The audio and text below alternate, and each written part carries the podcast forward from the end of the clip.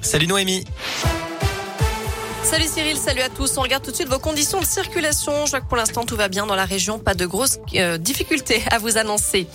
À la une, on ressort les doudounes et les bonnets. Auvergne-Rhône-Alpes est en alerte jaune, neige verglas. Météo France prévoit un nouvel épisode neigeux à compter de 21h ce soir dans l'Allier et le Puy-de-Dôme, à partir de 23h dans la Loire, en Haute-Loire et en Saône-et-Loire et plutôt vers 2h du matin dans l'Ain et le Rhône. Prudence donc dans vos déplacements, ça pourrait glisser demain matin au réveil. L'ouverture à la concurrence de la ligne ferroviaire Lyon-Bordeaux est repoussée. La coopérative auvergnate Railcoop reporte le lancement de sa ligne. Elle était prévue pour la fin de l'année. En cause notamment le manque de rames de train. Railcoop a acheté huit anciens TER à la région Auvergne-Rhône-Alpes, mais leur rénovation prend plus de temps que prévu. Armé d'une barre de fer pour faire taire ses voisins, un homme de 38 ans a été interpellé en pleine nuit avant-hier à Rouen, dans la Loire.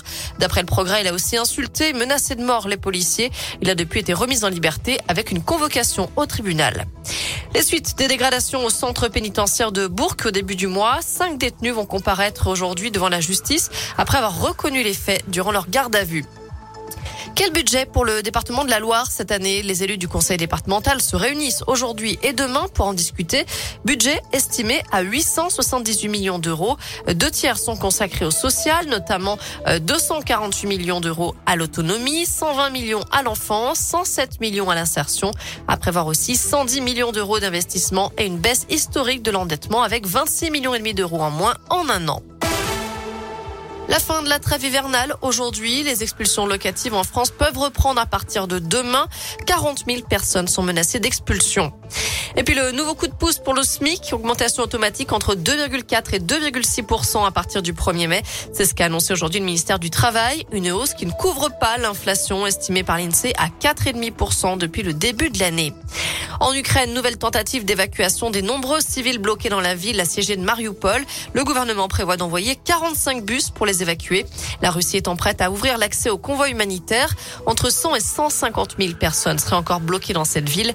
Le ministre des Affaires français, Jean-Yves Le Drian, a appelé à ne pas se laisser abuser par les déclarations de la Russie. Enfin en foot, on connaît désormais tous les adversaires potentiels de l'équipe de France pour la prochaine Coupe du Monde au Qatar. Le tirage au sort aura lieu demain soir. Les Bleus, on le savait, sont tête de série. Ils éviteront notamment la Belgique, le Brésil, l'Argentine, l'Espagne ou encore l'Angleterre. En revanche, parmi les pires tirages possibles, ils pourraient affronter l'Allemagne, le Sénégal et le Canada en fin d'année. Voilà, vous savez tout pour l'essentiel de l'actu. Côté météo, je le disais, on attend un nouvel épisode neigeux la nuit prochaine, donc prudence dans vos déplacements. Du verglas est attendu notamment avec la chute des températures. Demain matin au réveil, ça va surprendre, il fera beaucoup plus froid. Et pour demain, normalement, on reste dans la grisaille. Merci beaucoup.